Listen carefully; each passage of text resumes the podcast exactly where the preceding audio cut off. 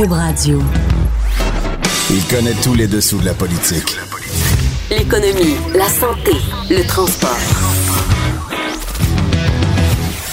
Il vous fait réfléchir, il vous fait comprendre. Il va au cœur des choses. Là-haut sur la colline. Cube Radio. Eh bien, bonjour, bienvenue à La sur la colline qui vous parvient de notre sympathique cochon de l'Assemblée nationale. Mon nom est Jean-François Gibault en remplacement cette semaine d'Antoine Robitaille qui, le chanceux, est toujours en vacances. Alors aujourd'hui, on se remet tranquillement du temps des fêtes en discutant euh, de la vie après la politique avec l'ancien député du Parti québécois, Alain Tarien. Nous parlerons de l'actualité européenne avec le correspondant du Devoir en France, M. Christian Rioux. Je m'entretiendrai avec le chef du bureau d'enquête du Journal de Montréal, M. Jean-Louis Fortin. Mais d'abord, on débute notre segment des vadrouilleurs. Alors, je reçois aujourd'hui Patrick Belrose et François Cormier. Bonjour, messieurs. Bonjour. Alors, pour nous sortir euh, progressivement du temps des fêtes, je voulais d'abord euh, vous entendre sur le dernier bye-bye. Hein? Euh, évidemment, il s'est passé beaucoup de choses en 2018 et souvent, les sujets qui sont traités sont politiques. Alors, ce que je voulais savoir, c'est qu'est-ce que vous retenez de ce bye-bye au niveau politique? Est-ce qu'il y a des choses qui euh, vous ont particulièrement frappé? Est-ce qu'il y a des gens qui ont été oubliés? Je commencerai d'abord avec François Cormier. Mais Jean-François, en fait, je trouvais que vous aviez une bonne idée de revenir là-dessus parce que moi, ce qui m'a frappé pendant le temps des fêtes, et je sais pas si c'est votre cas, euh, Patrick, en écoutant le bye-bye, ce sont les absents du bye-bye, mais je me rends compte, et là, c'est pas une critique que je veux faire du bye-bye, loin de moi l'idée, là, je suis pas, je suis pas un spécialiste euh, en humour, mais c'était de voir à quel point nous, qui travaillons sur la colline parlementaire, on est tellement près de l'arbre, tellement près de la forêt, justement, qu'on a de la misère à voir la forêt que parfois on a des attentes. Je vous donne un exemple. En fait, euh, moi j'étais le 31 décembre dans, dans, dans ma voiture avec mon conjoint, on euh, s'en allait dans l'est du Québec et on faisait un peu nos prédictions sur qui allait être dans le bye-bye et qui ne serait pas dans le bye-bye et on s'est dit bon, assurément Justin Trudeau avec euh, avec tout ce qui s'est passé avec l'Inde, on s'est dit peut-être les médecins spécialistes et c'est certain certain certain Marie-Chantal Chassé qui fera rire d'elle dans le bye-bye, Marie-Chantal Chassé qui est la ministre de l'environnement du gouvernement Legault. Marie-Chantal ben, Chassé. Le problème, c'est que peut-être que les gens ne savent pas encore qui est Marie-Chantal ben, Chassé. C'est ce qu'on s'est rendu compte, c'est que d'abord, Marie-Chantal Chassé, non seulement Marie-Chantal Chassé n'était pas là, mais aucun ministre du gouvernement Legault n'était dans le bye-bye. Sauf M. Legault lui-même. Sauf M. Legault lui-même. Et c'est ce qui, en discutant avec des amis, m'a frappé, c'est que finalement, les gens ne connaissent pas encore bien le gouvernement et c'était peut-être là une bonne idée des, euh, des, des de, de, ceux qui ont conçu le bye-bye, c'est-à-dire que euh, nous, à travers notre groupe d'amis avec lesquels on a visionné le bye-bye, ben ce qu'on voyait, c'est qu'il y a des gens qui ne connaissaient pas Marie-Chantal Chassé, qui ne savaient pas c'était qui. Alors probablement que c'est pour cette raison ben qu'elle a été l'une des oubliées du bye-bye, euh, qu'on a décidé de la mettre de côté parce que justement, elle n'a pas nécessairement marqué l'actualité. Et nous, juges rapides que nous sommes de l'actualité politique, ben, on, est euh, confronté à juger les performances des politiciens très, très rapidement, mais dans la population, c'est plus long que ça. Les gens prennent ben le temps de se faire une idée. Évidemment, quand on fait des imitations, ben le, premier critère, c'est que les gens reconnaissent, plus reconnaître la personne qu'on imite. Alors, c'est essentiel de savoir, dans le fond, qui sont nos têtes de sucre préférées Exactement. dans, et c'est pour, de fin d'année. Et c'est pour ça, donc, que euh, probablement que les ministres du gouvernement Legault ont été, euh, ont été oubliés, euh, oubliés ou mis de côté. Je, je, remarque par contre que les ministres du gouvernement du gouvernement Couillard aussi ont été mis de côté. Il y avait seulement Philippe Couillard. seulement Philippe Couillard. Avec l'épicerie à 75 dollars qui a été euh, qui a été imité. Gaétan Barrette qui, on le sait, au fil des dernières années, a été plus souvent qu'à son tour dans des euh, dans des euh, sketchs du genre, n'était pas là. On a, on a fait mention. Alors quand même, c'était frappant de voir que les ministres ne, sont, ne sont pas là et que ce sont en général les chefs politiques qui sont qui ont, là. Qui ont été retenus. Oui, Patrick. Mais à l'inverse, Québec solidaire était très présent pour Absolument. son poids politique. Catherine Dorion qui a eu son propre petit sketch, on s'y attendait. Oui. Manon Massé aussi qui a eu droit à son sketch avec euh, les chansons à la fin là, quand on prenait Aretha Franklin. Alors que le PQ, de mémoire, avait aucun sketch. Peut-être Ah, Lisée qui était mentionné une présence rapidement. de ça a duré 30 secondes, on était au funérailles du PQ. Ben, il y a quand même eu Michel Blanc. Il y a quand même eu une performance. Il y a quand même eu une présence de Michel Blanc dans le, une imitation de Michel Blanc dans le Bye Bye.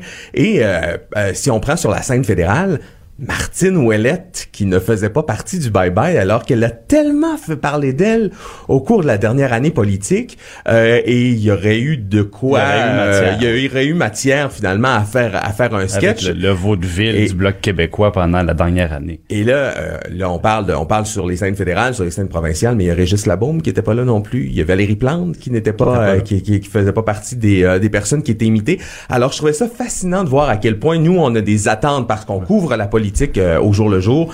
Mais finalement il y a eu des absents. Et c'est pas tout le temps ceux on s'attend à ce que certaines personnes soient imitées Est-ce que vous Toujours- En pensez même temps, en termes de contenu, le bye-bye faisait 48 minutes. Oui. Donc, si on veut couvrir la politique, les arts, euh, la télé... Ça fait euh, beaucoup. Ça fait beaucoup. On peut pas... Nous, on aimerait que ça porte juste sur la politique, mais je peux comprendre qu'ils veulent ratisser plus large. Quand ça s'est terminé, moi je me suis dit qu'il y avait peut-être euh, certaines personnes qui étaient soulagées de voir qu'il avait été euh, Oui. qu'il avait été oublié, sûrement. Donc, donc, donc, Madame Chassé, j'imagine qu'elle préfère ne pas avoir euh, été mentionnée euh, peut-être partie cette année. remise par contre.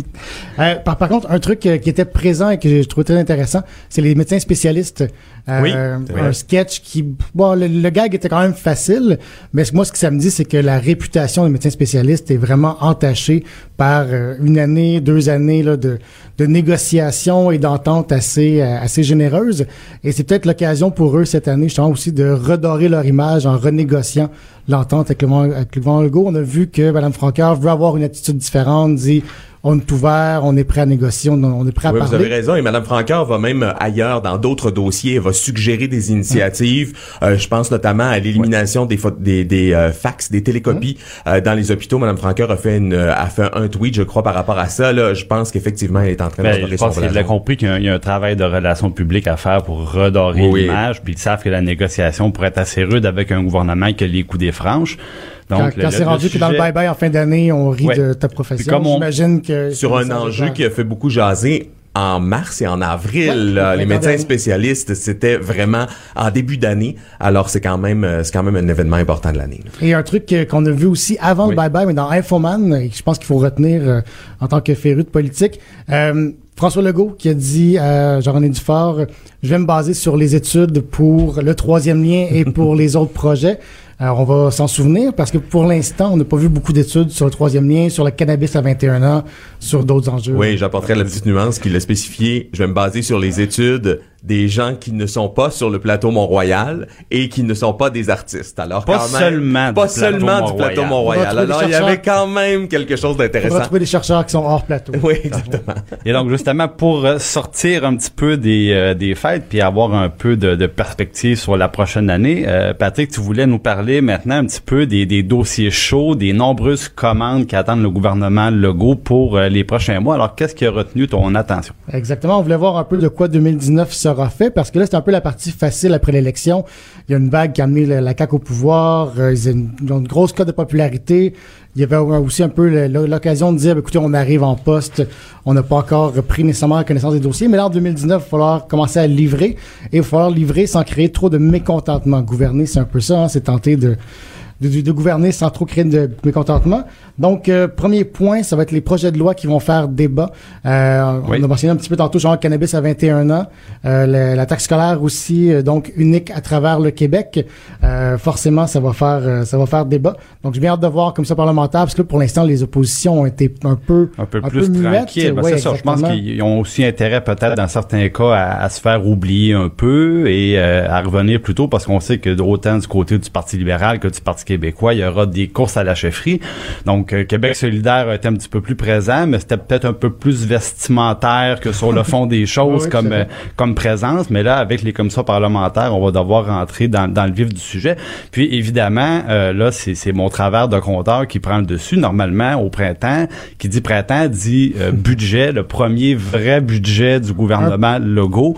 Donc, à quoi on, qu'on peut s'attendre peut-être de, de, de ce côté-là du ministre Girard?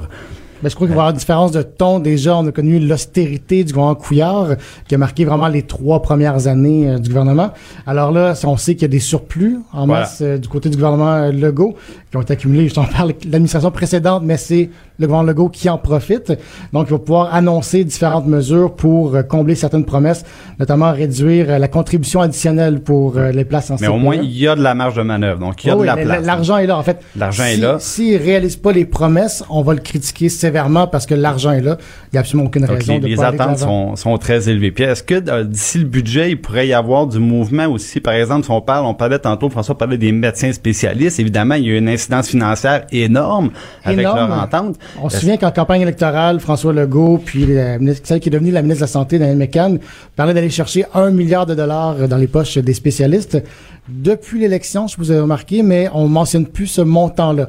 On dit on va négocier, on va aller chercher de l'argent. Le, le, le 1 milliard est, est disparu. Ce qu'on risque de voir plutôt, ce que je, ce que je sens, ce que j'entends un peu dans le propos de Mme McCann, c'est qu'on va aller prendre l'argent pour le réinvestir d'une façon ou d'une autre en santé, Mm. dans les soins. J'ai l'impression qu'on n'ira pas chercher un milliard, mais on va aller chercher un certain montant. un certain montant. Et on verra s'il retourne dans les poches des Québécois ou s'il retourne dans les, dans les poches des médecins, mais à travers des services. Je crois que là-dessus, on va pouvoir négocier. Il y a aussi le voyage en France.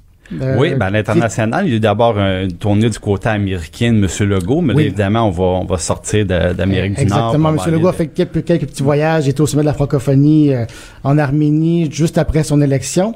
Il y a eu Boston, il y a eu Toronto, mais là, en fait, ça va être la- son premier sa première occasion de vraiment faire sa marque à l'international. On sait qu'il va aller en France. Les dates n'ont pas encore été annoncées, mais il va rencontrer M. Macron. Et là, ce sera l'occasion, justement, de, de faire valoir la relation privilégiée Québec-France et de voir comment M. Legault veut euh, positionner le Québec à l'international. Oui. Par rapport au gouvernement fédéral aussi, avant les fêtes, bon, on a parlé beaucoup de péréquation, mais on sait que M. Legault, notamment dans le dossier énergétique, probablement va euh, faire sa liste d'épiceries pour des ententes euh, d'ici le, le, le, le budget fédéral ou des nouveaux montants, par exemple. Il y a ça. Il y a aussi la campagne électorale fédérale qui va être vraiment le grand enjeu Surtout, ce sera fascinant finalement. C'est l'occasion. En plus d'avoir de l'argent, Monsieur Legault a de l'argent, euh, il va pouvoir en demander à Ottawa parce qu'on est dans un contexte de, de campagne électorale. Il va pouvoir en demander à tous les chefs de parti. Qu'est-ce que vous vous allez nous donner si vous si vous arrivez au pouvoir? Et il y a évidemment l'argent qui vient de la péréquation, qui sera pas nécessairement euh, répété dans le temps, mais donc il y a d'énormes, il y a d'énormes échanges avec entre le fédéral et le provincial qui s'en viennent, qui seront fort Donc, intéressants. la, la, la CAQ se fait élire en promettant de faire des gains auprès d'Ottawa, sur l'immigration, sur la langue, sur différents dossiers. Donc, beaucoup de pain sur la planche, donc, pour euh, 2019. Peut-être, Patrick, rapidement en terminant. Ben, juste pour finir sa campagne électorale, M. Legault qui a dit justement à ce micro, il a dit, je sens qu'il y a beaucoup de monde au fédéral qui voudrait être, qui voudrait être mon ami. On pense que c'est, on, c'est on on va voir euh, l'automne prochain. Voilà, Une grosse année, donc 2019 au niveau politique. Merci beaucoup, euh, Patrick Belrose. Merci beaucoup, François Cormier. Ça fait plaisir. Plaisir. Là-haut sur la colline. Joignez-vous à la discussion. Appelez ou textez 187 Cube Radio. 1877 827 2346. Alors, on est de retour à la hausse sur la colline et euh, pour revenir de ce temps des fêtes, je voulais euh, faire la place euh, à des anciens élus, des gens qui nous ont quittés donc suite à l'élection du, du mois d'octobre pour prendre un peu de, de leurs nouvelles, pour voir un petit peu ce qui arrive avec eux. Et je suis très heureux de commencer la semaine avec l'ancien député du Parti québécois, Monsieur Alain Tarien. Bonjour Alain Tarien. Bonjour, M. Gibault. Comment allez-vous? Ça va très, très, très bien. Je suis content de, de vous avoir en onde euh, avec moi aujourd'hui. Euh, écoute, à- Alain, bon, je pense qu'Alain, on, on peut se tutoyer. On a été, oui. euh, on, on a été collègues longtemps là, dans, dans, dans une ancienne vie tous les deux. Euh, Alain, d'abord, je me demandais, euh, depuis le mois d'octobre, qu'est-ce qui, qu'est-ce qui arrive avec toi à l'intérieur? Ben écoute, euh, après la défaite, parce que moi, j'ai pas quitté la politique là, de façon volontaire. Alors, euh, c'est sûr qu'après la défaite du 1er octobre, là, j'ai j'ai euh, j'ai pris une pause de trois mois. Là. Je recommence là à travailler, euh, mais euh, avant ça, j'ai pris vraiment une pause de trois mois. Et j'ai été euh, j'ai pris un mois où ce que je ne lisais pas les journaux, je n'écoutais pas la télévision, ni la radio. À la minute qu'on parlait de politique, je fermais. Euh, je fermais la radio, la télévision. J'ai, j'ai, vrai, je me suis isolé pendant au moins un mois. Euh, Un mois. ça, ça, ouais, ça m'a ébranlé beaucoup. Euh, au niveau personnel, un peu dans le comté, mais surtout euh, le fait que mon parti s'était effondré aux élections, là, euh, ça m'a ça m'a beaucoup affecté. Alors, c'est pour ça que j'ai pris un recul là, pour ma santé mentale. Parce Donc, que, un, un bon mois complètement, Ah là, euh, complètement dans le noir à dire je, je, je suis plus la politique, je regarde plus ça parce que le, le coup était un peu dur à encaisser. Et là, depuis, Puis- c'est le, le retour du professeur d'économie finalement après, Ouais, ces- exact. après cette Euh, petite pause. Oui, oui, j'ai commencé à enseigner même ce matin à l'UCAM, et puis j'ai d'autres projets en vue là, qui seront euh, divulgués là, très, très bientôt. Là. Ça va être annoncé bientôt. Là. Je reprends le, le bâton du pèlerin. Je vous en dis pas plus, mais vous allez voir là, très, très, très bientôt là, ce qui va arriver avec moi. Alors, euh, j'ai, je vous dirais, M. Gibault, que j'ai pas vraiment beaucoup magasiné. Je suis resté chez moi, puis euh, il y a quelques individus là, qui ont levé la main pour euh, m'offrir euh, des, des choses intéressantes. Et puis, euh, Ah. ça va se, ça va se, en tout cas, c'est cette semaine la semaine prochaine que ça va se connaître. Bon, on a bien hâte de savoir un petit peu qu'est-ce qu'on, euh, quels seront vos euh, vos projets d'avenir. Mais là, puisque la, la, la défaite, vous nous dites que la, la défaite était dure, qu'est-ce que, tu sais, trois mois avec trois mois de recul, qu'est-ce que qu'est-ce que tu retiens, Alain, de cette campagne électorale, du résultat? Qu'est-ce Bon. qui s'est passé devant le- l'effondrement du vote du Ben, moi, Parti pense, québécois? moi, je pense que c'est très simple. là. Euh, moi, je suis, dans un comté où ce que la CAQ était déjà deuxième en 2014. Alors, euh, avec ce qui s'en venait, moi, euh, je vais te dire, Jean-François, je, savais pas mal ce qui m'attendait dans le comté. Je savais qu'avec euh, les, les derniers sondages, disons, la, la dernière année et demie, là, ça se dessinait beaucoup, que les gens voulaient se débarrasser des libéraux, que nous, avec euh, la convergence ratée là, avec Québec solidaire, on a perdu beaucoup d'appui. On, on était deuxième jusqu'à ce moment-là, puis quand est arrivé cette situation-là, on est tombé troisième et très loin. Alors, euh, ce qui était là, le, le- le- ce qui était l'alternative aux libéraux, ça devenait la CAQ tout simplement. Et moi, je pense, que moi, j'ai écouté, j'ai fait au-dessus de 2000 portes, Jean-François, dans mon porte-à-porte. là. J'ai Ah, travaillé. C'est un bon échantillon, ça. Ouais, ouais. Puis, puis les gens qui m'ont dit qu'ils votaient pour la CAQ, c'était uniquement pour se débarrasser des libéraux. Il y avait ce réflexe-là. Ils savaient pas ce que la Ah CAQ ouais. proposait. Mais là, pour eux, c'était pas la question. Ce qu'on comprend aussi de, de- de- du diagnostic euh, que tu fais, c'est que c'est pas une défaite de campagne électorale, parce qu'il y a beaucoup, beaucoup été question, par exemple, du fameux débat des chefs, de, de l'attaque peut-être un, un peu ratée de Jean-François Lisée sur Manon Massé, mais ce qu'on comprend donc, c'est que c'est pas euh, le, le résultat est pas le fruit tout simplement d'une une performance de campagne électorale ou d'une certaine gaffe. Je pense pas. Mais moi, je C'est te dirais profond. que, ben, je te dirais que avant les dés étaient joués, si on regarde ce qui est arrivé aux élections, puis ce qu'il y avait comme, euh, euh, sonda- sondage en pré-campagne, ça ressemblait pas mal. Par contre, on a eu un bon début de campagne. Jean-François a un bon début de campagne, fait que ça nous a hissé quand même dans les sondages, lentement mais sûrement. Mais avec le deuxième débat, là, euh, on est revenu à la case départ et c'est ce qu'on a vu au 1er octobre, là, tout simplement. Moi, je pense, et là, c'est mon opinion, qu'on était deuxième jusqu'à la jusqu'à la convergence ratée. Et si on n'avait pas eu cette convergence ratée-là, on serait demeuré deuxième et on aurait été l'alternative au Parti libéral. Et probablement que les électeurs auraient jeté leur dévolu sur nous pour se débarrasser des libéraux simplement, parce que c'était vraiment un vote contestataire. Vous demandez aux gens qui ont voté pour la CAQ, là, et, ils ont aucun espèce. Ben, beaucoup de gens n'ont pas nécessairement d'idée sur ce que la CAQ proposait, mais ils voulaient vraiment se débarrasser des libéraux. C'est ce qu'on a senti tout le long de la campagne. Mon porte-à-porte. Donc, euh, les, euh, les gens ont beaucoup voté pour là, le, les gens ont beaucoup voté pour le changement, mais là maintenant il s'agissait Ben oui. de voir qui était l'alternative qui permettait de ce, ce changement-là. Mais là, je, la, la verve est toujours là euh, à l'intérieur. Est-ce que la, la, la politique c'est quelque chose qui te manque? Est-ce que le, le Ben, est-ce que euh, c'est quelque chose qui pourrait être envisagé un jour de, de revenir en politique? Ben, euh, ça me manque plus que je pensais. Euh, J'ai vraiment, euh, je m'ennuie beaucoup, beaucoup de ça. Euh, c'est sûr que je dirais pas non seulement un retour, mais peut-être que ma femme dirait non. Elle, parce que depuis que je suis pas en politique, là, disons que j'ai des jeunes enfants, de- j'ai une fille de 7 ans, un, un garçon de 9 ans. Je suis tout le temps avec eux autres, puis euh, j'aide beaucoup ma femme à la maison, puis on y a pris goût. Mais c'est sûr qu'en arrière de tout ça, la vie familiale, puis le fait que j'aide beaucoup ma femme, puis elle a beaucoup euh, souffert là, six années, euh, six années à être loin d'elle, là. mais euh, je te dirais que ça me manque beaucoup. Et je ne sais pas ce que de quoi l'avenir est fait, mais il y a une chose, Jean-François, puis je pense que tu, tu me connais très bien. Là. Moi, je suis un souverainiste. Euh, avant toute chose, je suis souverainiste et euh, je ne pourrais pas aller pour un parti qui ne prône pas la souveraineté du Québec. Et dans ce cas-là, il resterait le PQ ou le Québec solidaire. Donc, le Québec solidaire, c'est hors de question que j'ose même penser d'aller avec eux. Alors, il reste le Parti québécois. Et comme on voit là, actuellement, là, c'est, c'est, le Parti québécois là, aura beaucoup de transformations euh, à faire au sein de son organisation, au sein de, ce- de ses idées puis ses approches. Alors, euh, tu sais, je ne sais pas si tu comprends ce que je veux dire, mais ça, ça Ben oui, mais que ce, ce que je comprends moi, dans le fond, c'est ouais.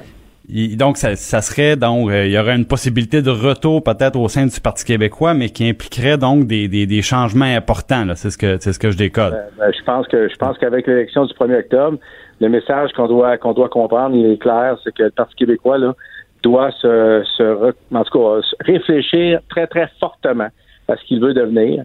Et moi, si un jour je vais je retourne en politique, ça sera uniquement pour un parti souverainiste.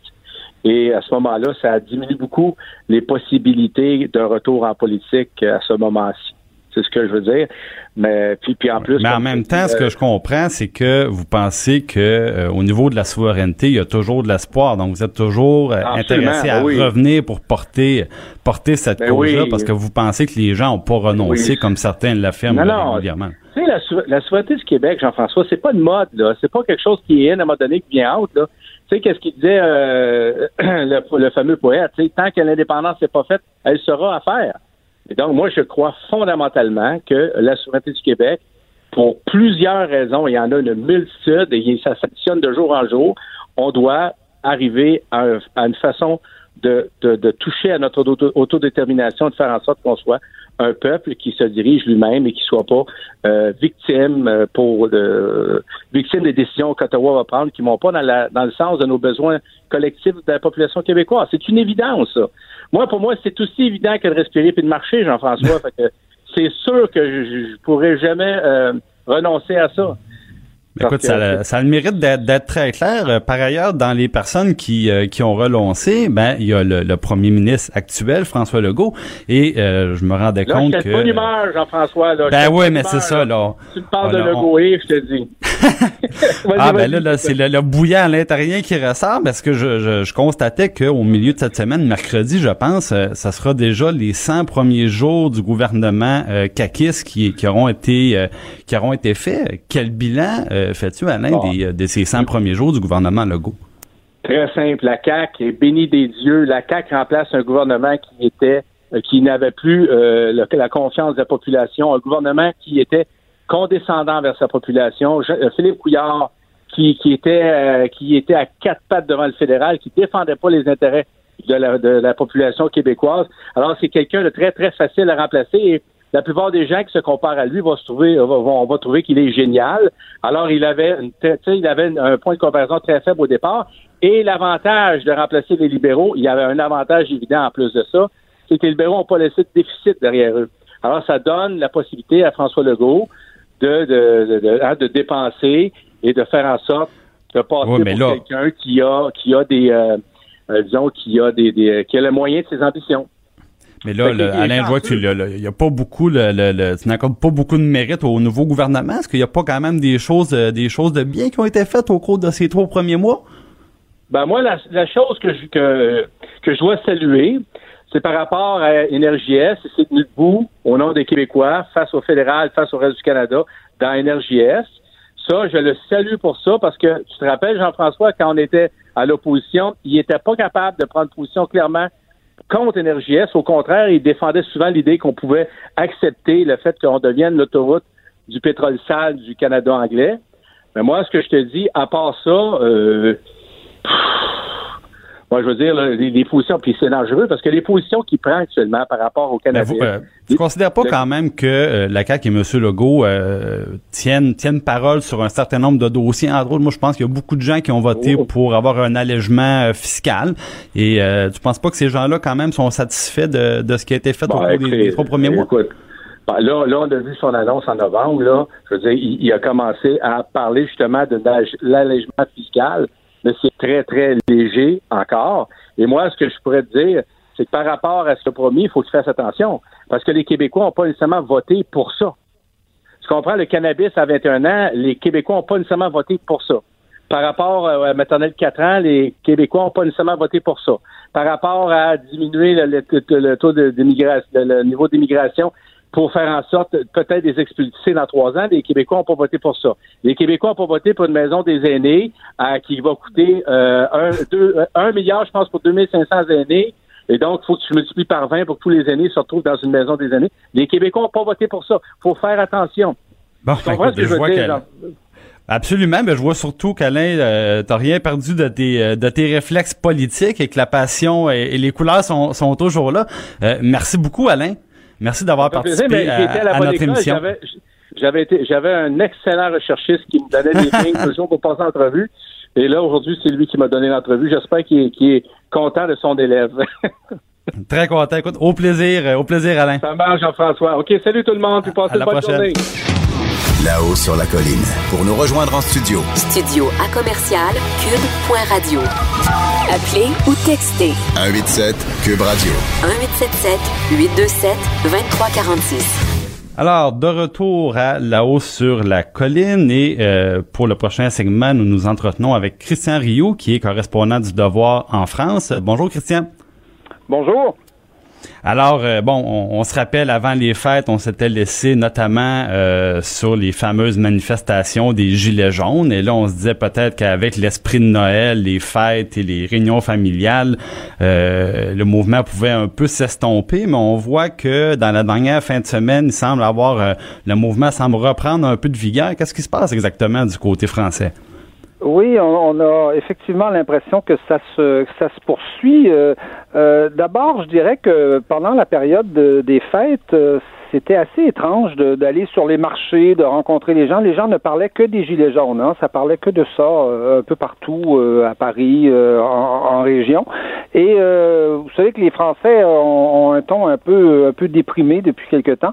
Et bizarrement, je, je trouvais, est-ce que c'est à cause de Noël ou c'est à cause des gilets jaunes? En tout cas, moi, j'ai trouvé que les Français étaient plus euh, plus euh, étaient plus en forme que d'habitude. Ils avaient l'air euh, ils avaient l'air un peu fiers de ce qui s'était passé ces dernières semaines, c'est-à-dire qu'ils avaient manifesté dans les rues. ils avaient l'impression que la France était un petit peu redevenue la France. Hein. C'est quand même assez habituel ce genre de mouvement de, de, de, révolte. le sentiment peut-être d'avoir un peu été entendu, peut-être. Oui. Ou du moins d'avoir pu s'exprimer, peut-être précision. Oui, oui. absolument, oui, d'avoir pu d'avoir pu s'exprimer et d'avoir pu euh, manifester comme comme il l'entendait. Euh, oui, le, mouvement, je pense, euh, existe encore, mais c'est vrai qu'il est quand même en net en net décru. Là, on parlait de 50 000 personnes en France le ce, ce, dernier ce dernier samedi. C'est très difficile à compter. Hein. Ce qui est ce qui est clair, c'est qu'à Paris il y a encore euh, il y a encore des manifestants, mais ça se compte par centaines les manifestants à Paris. Euh, c'est surtout en région que ça se poursuit euh, dans, dans, des petites localités. Mais à Paris, ce qu'on ce qu'on voit aujourd'hui, et puis je pense que ça a commencé même avant Noël. Moi, j'avais j'avais j'ai couvert toutes les manifestations à Paris. Les premières manifestations, on voyait vraiment que les gens arrivaient de province, les gens venaient de loin, souvent de, souvent d'ailleurs connaissaient pas la ville. C'est comme c'est comme s'ils arrivaient, je sais pas moi de s'ils arrivaient de Rimouski puis qui débarquait à Montréal, pas trop sûr de savoir où ce qu'était la rue Sainte-Catherine, puis la rue. Oui, euh, cherchait le rassemblement, puis le. Ouais. Oui, c'est ça. Alors que, alors que maintenant, c'est plus du tout la même chose. Ils sont beaucoup moins nombreux, puis on voit que c'est des gens qui viennent de pas très loin. Puis on, on voit que ceux qui restent, je dirais, dans le mouvement, c'est peut-être les plus radicaux. En tout cas, du moins ceux qui montent à Paris, c'est peut-être les plus radicaux. Puis c'est des gens qui sont déjà peut-être dans des organisations politiques. Ben c'est ça. Alors, donc, au, début, on avait l'impression que c'était vraiment monsieur, madame, tout le monde qui, euh, qui sortait dans la rue, bon, qui exprimait son, son mécontentement. Il y en avait un peu, dans le fond, euh, il y avait un peu de tout, hein, la, la taxe sur l'essence, le fardeau fiscal, le, filet social. Mais là, euh, est-ce que je dois comprendre que c'est peut-être moins monsieur, madame, tout le monde, mais peut-être plus des, des groupes organisés, là, donc des, un peu des, des manifestants professionnels, si on veut, là? C'est ça. On a, on a, on a ce sentiment-là. D'ailleurs, c'est ça, les, manifestants au début étaient très mal organisés, il n'y avait pas de service d'ordre, il n'y avait pas de mot d'ordre, il n'y avait pas de pancarte. Maintenant, ils ont des pancartes, ils ont des services d'ordre, ils ont, l'air. Ils sont pas nombreux, mais ils sont organisés. Alors, on, se doute que euh, c'est soit des beaucoup. Euh, moi, j'ai vu beaucoup, en tout cas, il y a un peu avant Noël, beaucoup de militants d'extrême gauche, qui, soutenaient euh, Jean-Luc Mélenchon, là, de, la France insoumise, par exemple, qui criaient des choses que les gilets jaunes ne criaient pas avant. CRSSS, par exemple, des slogans de 68, ça avait pas, ça, avait aucun rapport avec les avec les premiers gilets jaunes. Alors on a vu ça, on a on a vu aussi, je crois, un peu moins peut-être des militants d'extrême droite. On a vu euh, récemment une manifestation, des manifestations de femmes. Euh, c'est vrai qu'il y a chez les gilets jaunes, il y avait énormément de, euh, de femmes, mais de là à faire des manifestations spécifiquement de femmes, manifestations de 300 personnes, c'est c'est un peu étrange. On a l'impression que tout le monde essaie de récupérer un peu les gilets jaunes. Puis là, il y a des listes de revendications à n'en plus finir. Alors qu'au début, alors qu'au début, les gilets jaunes, qu'est-ce qu'ils demandaient? Ils demandaient la suppression des taxes sur l'essence, notamment. Et c'est un mouvement largement anti-taxation, là, anti, euh, anti-impôt. C'est vrai que la France a des impôts très lourds et euh, notamment euh, des impôts sur l'écologie qui qui, qui, qui, qui, qui visaient un peu, qui étaient un peu des impôts punitifs, là, qui visaient à faire un peu payer la transition écologique par par, par les couches populaire. Et le mouvement, au début, c'était ça. Aujourd'hui, on, s'y perd dans la liste des revendications. On veut des référendums, on veut une ben oui, des référendums d'initiative citoyenne, des, des, des taxes sur les, euh, les héritages. Donc, il y a, on est rendu, on est rendu un peu loin. Là. Tout le monde se prépare parce que Emmanuel Macron, va, vous savez, va organiser une grande consultation. Ça va durer trois mois. Ça commence la semaine prochaine. Alors, on a l'impression que euh, les Gilets jaunes, ils sont plus tellement dans le portrait, mais que tous les groupes de pression, euh, de gauche, de droite, d'extrême gauche, d'extrême droite, se préparent pour cette consultation-là, pour essayer d'aller chercher quelque part son, bout de fromage ou son, ou son bout de son bout de gras. Donc, euh, donc on, va voir en tout cas dans, les semaines qui viennent sur quoi tout ça va déboucher. Mais vous savez, ce genre de grande consultation-là, Emmanuel Macron est un peu spécialiste de l'organisation de ça. Il avait fait ça au moment de la création de son mouvement euh, La France en marche, et, donc euh, euh, on, s'attend en tout cas à ce qu'il essaie peut-être de noyer le poisson à travers ces grandes consultations-là qui, euh, en général, mhm. en tout cas, sont plutôt intéressent plutôt des groupes de pression que, le, que, Madame Tout le Monde. Là. Mais donc l'objectif de M. Macron, c'est d'arriver un peu à canaliser tout tout ce mouvement-là dans un processus plus formel de consultation. Est-ce que est-ce que les gens là-bas ont l'impression que ça va fonctionner? Est-ce que ça va réussir un peu à, à mettre fin au non ben, les gens, euh, est-ce que le, mouvement risque de s'essouffler par, par lui-même, mais les gens ne croient pas vraiment à, ce type de consultation. Il y a beaucoup de gens qui disent, euh, vous savez, dans, dans, dans des régimes démocratiques, la vraie consultation, ben, c'est des élections.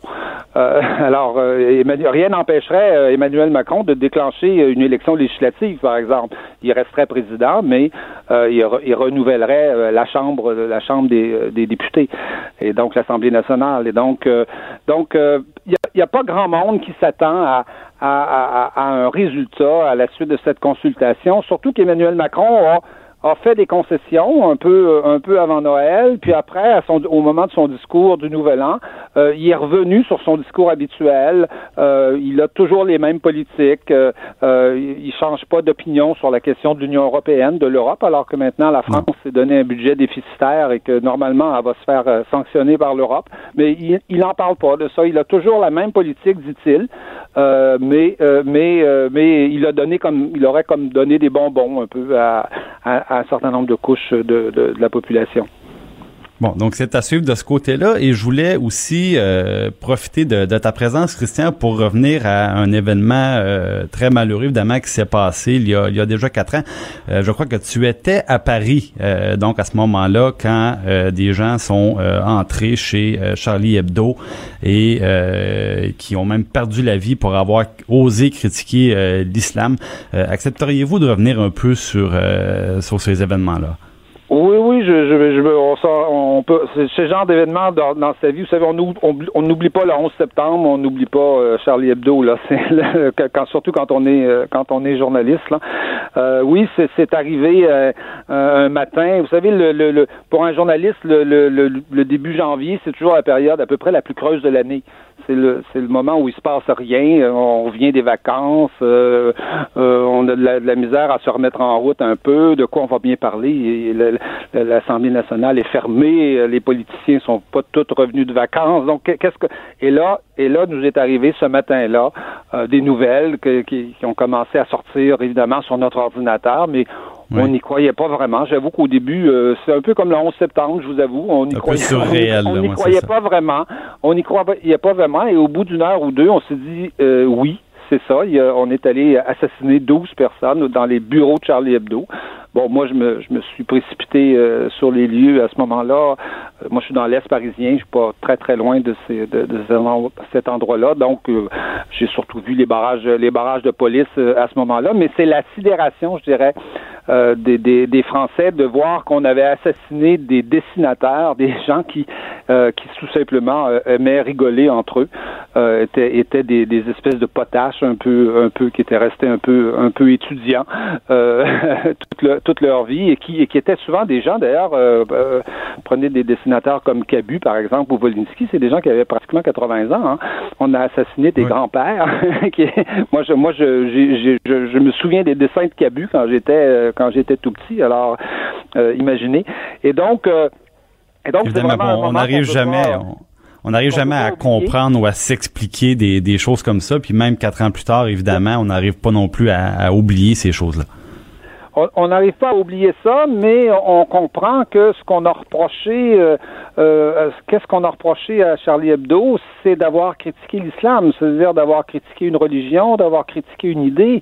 Euh, et vous savez qu'aujourd'hui, on parle, on parle plus généralement d'emprunt, d'appropriation culturelle, mais justement, les gens de Charlie Hebdo s'appropriaient l'islam et se faisaient une idée eux-mêmes, par eux-mêmes, sur, l'islam, et, ils la dessinaient en, en la caricaturant parfois à leur à leur façon. Et si euh, on comprend que si on n'a plus le droit de faire ça, ben qu'est-ce qu'on va pouvoir critiquer? De quoi de quoi on va pouvoir parler? Aujourd'hui, il y a des euh, au Québec notamment, il y a des, des, pièces de théâtre qui sont censurées parce qu'on les accuse d'appropriation culturelle. Évidemment, il y a personne d'assassiné. Heureusement, euh, il faut il faut s'en féliciter. Mais c'est le même c'est la même. Mais c'est le même combat un peu pour. Les gens de Charlie Hebdo se sont tout simplement intéressés à l'islam et ils ont, comme ils se sont intéressés aux autres religions, ils sont d'ailleurs beaucoup plus intéressés au catholicisme et à la chrétienté qu'à que, l'islam qu'ils ont caricaturé pendant, euh, pendant, pendant quelques décennies. Effectivement. Euh, Christian, le, temps nous manque. Je voulais rapidement euh, aborder avec toi la, la question du, euh, du Brexit, parce que bon, si le Brexit est prévu pour le mois de mars, on sait que il y aura un vote important au Parlement britannique la semaine prochaine, je crois. Oui, c'est ça. Normalement, le, 29 mars, euh, c'est prévu. la Grande-Bretagne, le, Royaume-Uni sort de, l'Union européenne. C'est ce qui est entendu à cause de l'article 50 qu'on a actionné là et que et, on arrive à l'échéance. Sauf que euh, euh, Madame Theresa May a, négocié avec Bruxelles une entente de, de séparation qui est pas qui est pas le nouveau les nouveaux accords commerciaux qui eux vont se négocier plus tard, mais quand même une sorte de une sorte de comment euh, vous savez quand on casse ménage là on, se dit bon tu prends le tu prends le tu prends le lit euh, je vais prendre le, je vais prendre le, la, la, commode. Et c'est un peu cet accord-là que euh, Theresa May va soumettre euh, finalement au Parlement euh, mardi prochain. Elle avait essayé de faire voter euh, cet accord euh, au mois de décembre, voyant qu'elle n'aurait pas de majorité au Parlement. Elle a décidé de, de, de, de reporter le vote. Et là, elle nous dit, en tout cas c'est ce qu'elle dit clairement, c'est que le vote, elle ne le reportera pas. Donc, soit Theresa May l'emporte de justesse, parce que ça sera certainement pas une grosse victoire. Il y a énormément il y a, énormément de députés dans son propre parti qui, qui, qui entendent voter contre contre l'accord. Euh, soit elle l'emporte comme ça, soit carrément elle est battue. Et là, ça ouvre la porte à toutes sortes, euh, toutes sortes de possibilités, des élections, euh, un, nouveau vote au mois de février ou carrément même une suspension du Brexit. C'est pas, c'est pas exclu et c'est possible là techniquement de, de, faire ça. Donc voilà, tout est possible. Donc on pourra y revenir la, la, semaine prochaine là-dessus. Donc un gros merci, un gros merci Christian Rio. On dit souvent que les murs ont des oreilles. Nous, on a deux vraies oreilles à l'intérieur des murs du Parlement. De 13 à 14. Là-haut sur la colline. Alors, on est de retour à la hausse sur le à la colline, excusez-moi, et euh, on s'entretient maintenant avec Jean-Louis Fortin, euh, qui est chef du bureau d'enquête et adjoint au rédacteur en chef au Journal de Montréal. Bonjour Jean-Louis. Salut Jean-François, bon midi. Bon midi, bonne année. Euh, bon, Jean-Louis ben est chef du bureau euh, du bureau d'enquête. Alors, euh, évidemment, moi, je voulais qu'on commence peut-être avant d'aller un peu sur le, le, ce qui nous attend pour 2019. peut-être, Jean-Louis, si tu pouvais un peu expliquer à nos auditeurs, pour les gens qui nous écoutent là, qu'est-ce que c'est en gros la particularité d'un bureau d'enquête par rapport à un journaliste plus traditionnel? Là? C'est une, grande question, euh, Jean-François. Le, bureau d'enquête, en fait, moi, je, te fais une comparaison. Il y a beaucoup de. La, plupart des journalistes, euh, que ce soit télé, écrit, couvrent ce qu'on qu'on appelle dans le jargon la, nouvelle de, commodité. Donc, le ministre fait une conférence de presse, tout le monde est là. Le Canadien joue un match euh, ce soir, tout le monde va le couvrir. Donc, des, nouvelles dont tout le monde entend parler, qui se Un peu la nouvelle du jour, finalement. C'est ça, c'est ça au bureau d'enquête, notre mandat est tout autre. Nous, on, fouille, on creuse des dossiers à long terme, des choses sur lesquelles personne d'autre, euh, souvent aucun autre média ne va s'y intéresser. Euh, et même souvent des choses que, par exemple, des, ce qu'on dit, les, riches et puissants aimeraient vous cacher. Donc, par exemple, si un, investisseur d'une compagnie de cannabis euh, a pris son fric au, des Bahamas pour investir dans une compagnie québécoise, ben, c'est sûr que lui, il va pas s'en vanter sur la place publique, il va pas faire une annonce pour pour, pour, pour l'annoncer à la population parce qu'il il veut le cacher. Ben nous, c'est notre travail de, de, de sortir l'information. Souvent, on travaille avec des, des, informateurs anonymes qui vont nous dire allez donc fouiller, il faut toujours vérifier, là. allez donc fouiller euh, telle nouvelle, il y a quelque chose d'intéressant à sortir. Donc, c'est euh, des dossiers, dans le fond, de, de, plus longue haleine qui demandent beaucoup de travail, qui demandent des rencontres, qui demandent d'aller euh, d'aller, par exemple, fouiller des fois au palais de justice dans les archives. donc, des, des dossiers qui demandent un travail de fond considérable. Effectivement, et qui prennent euh, la plupart du temps des semaines, voire des mois avant d'aboutir. C'est pas des, des, trucs qu'on règle en une demi-heure pour euh, le journal du lendemain. Là. Euh, c'est des histoires souvent, euh, euh, des, un truc dont on a entendu parler au mois de juillet l'année passée, peut-être que vous allez le lire demain ou après-demain dans le Journal de Montréal, le Journal de Québec. Donc, c'est des, histoires qu'on travaille effectivement à long terme. Puis tu le dis, c'est beaucoup fouillé dans les primitives des palais de justice, dans les registres des entreprises, qui se cachent derrière telle telle compagnie, dans des listes d'investisseurs, dans des dans des banques de données gouvernementales, municipales parfois on a plein d'outils à notre disposition. Puis on ça, ben là, parce que des fois, c'est comme un peu, euh, c'est un peu comme essayer de trouver euh, une aiguille dans une botte de foin. Là, c'est difficile, évidemment, dans la masse d'informations, de s'y retrouver. Tu le disais tantôt, les sources, c'est quelque chose qui, qui est très important. Il y a des gens qui nous contactent puis qui nous disent, bon, moi, j'ai une information, j'ai été témoin. Mais euh, outre les sources, c'est quoi les autres moyens qu'on possède au bureau d'enquête pour arriver justement à, à trouver le bon filon là? Ben, c'est un peu donc sorte de, de registre. Par exemple, je peux euh, euh, connaître le, passé historique judiciaire d'un individu en cherchant dans les primitifs au palais de justice. Ensuite, je veux savoir qui se cache derrière une entreprise. Ben, il y a un outil fantastique, le registre des entreprises. faut fouiller, là, mais je pourrais savoir qui sont les actionnaires de telle firme. Euh, également, bon, on peut savoir qui fait affaire avec le gouvernement, qui obtient les contrats publics. Donc, il y a un système électronique d'appel d'offres au Québec. Euh, c'est un exemple parmi tant d'autres, qui nous permet de savoir qui a remporté les contrats. Des listes gouvernementales qui sont qui sont euh, qui sont émises, qui nous disent qui obtient les mandats publics. Mais évidemment, comme tu disais, ça demande beaucoup de travail. Là. Ben oui, parce que de moine d'éplucher des, des, dizaines, des centaines, des milliers de pages de documents pour arriver à pour trouver ce qu'on cherche.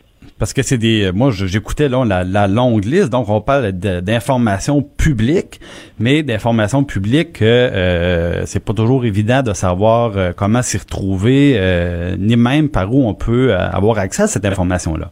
Oui, ouais, on sait très bien que les gens, les gens n'ont pas le temps. les gens ont des familles, les gens travaillent, les gens sont occupés faut pas penser que monsieur, madame, tout le monde a le temps d'aller fouiller dans les listes de contrats publics du gouvernement du Québec pour se rendre compte que telle entreprise reconnue coupable de collusion vient d'avoir un contrat. Là. justement, parce que c'est notre travail de faire ça, puis on le fait, on, le fait avec, avec grand plaisir parce qu'on pense que c'est important d'informer les gens, mais on, on comprend bien que ce genre d'outils-là, c'est très compliqué, puis c'est pas, euh, c'est pas tout le monde qui a le temps, le goût ou les connaissances pour faire ça. Ben, puis euh, bon, maintenant quand on passe ces, journées à scruter ces, bases de données-là, puis ces informations-là, évidemment, ça donne des résultats. On voit souvent d'ailleurs le ben titre du journal, la page frontispice du journal de Montréal qui est euh, qui est marqué du sceau du, euh, du bureau d'enquête. Est-ce que tu peux nous donner des exemples de dossiers de dossiers qui ont bougé grâce au travail du bureau d'enquête en 2018?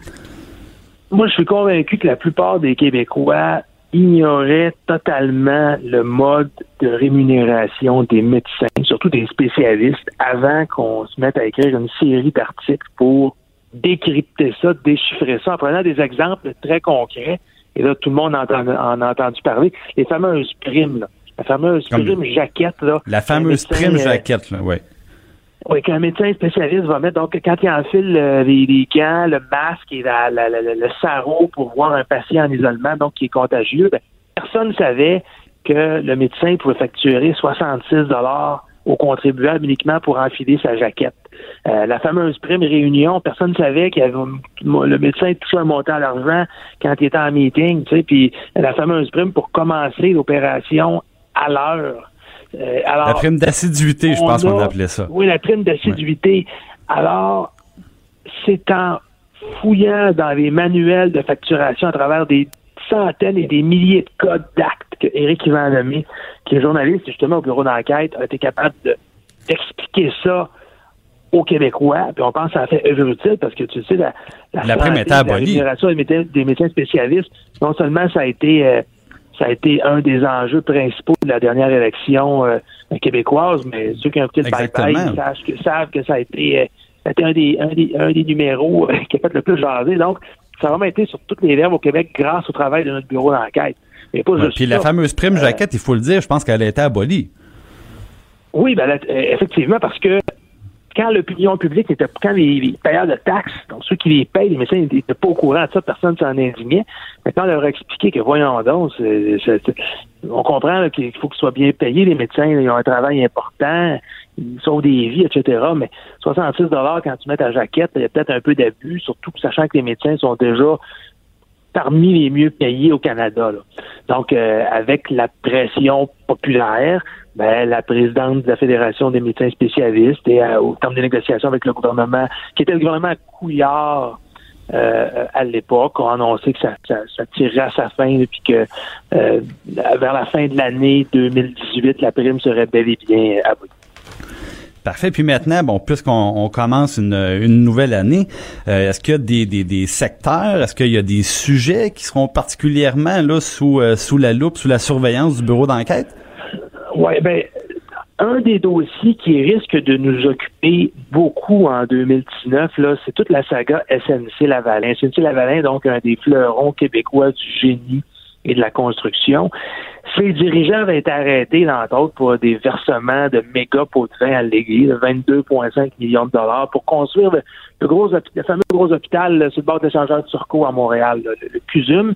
Ben oui, dont on a dit que c'était peut-être la plus grosse fraude publique au Canada même là. Euh, Il y, a- il y a un enquêteur qui est allé dire ça à la commission Charbonneau, que selon lui, c'était la plus grosse fraude par corruption de l'histoire du Canada. Et là, donc, Pierre Duhem, l'ancien grand patron de Cynthia Lavalin, va être traduit en justice. Son procès là, commence dans les prochaines semaines. Tu peux être sûr que c'est le genre de dossier euh, auquel nos journalistes vont s'intéresser pour expliquer ce qui s'est vraiment passé. Euh, je peux te dire aussi que le- les gens ont souvent entendu parler du bordel informatique. Euh, on a eu de nombreuses révélations là-dessus au courant des dernières années, mais on va continuer de le surveiller. Hein. Éric Kerr, le nouveau ministre responsable du dossier, en a, en a beaucoup sur la planche. Et là, je pense que Euh, va M. Kerr sait qu'il sera sur, euh, sur haute surveillance. Donc, c'est malheureusement tout le temps qu'on avait. Euh, Jean-Louis Fortin, un gros merci. Et on, vous lit avec attention au cours, de la, au cours de la prochaine année. Certainement. Bonne journée. Alors, bonjour. Alors, c'est déjà la fin de notre, de notre émission là-haut sur la colline. Cube Radio.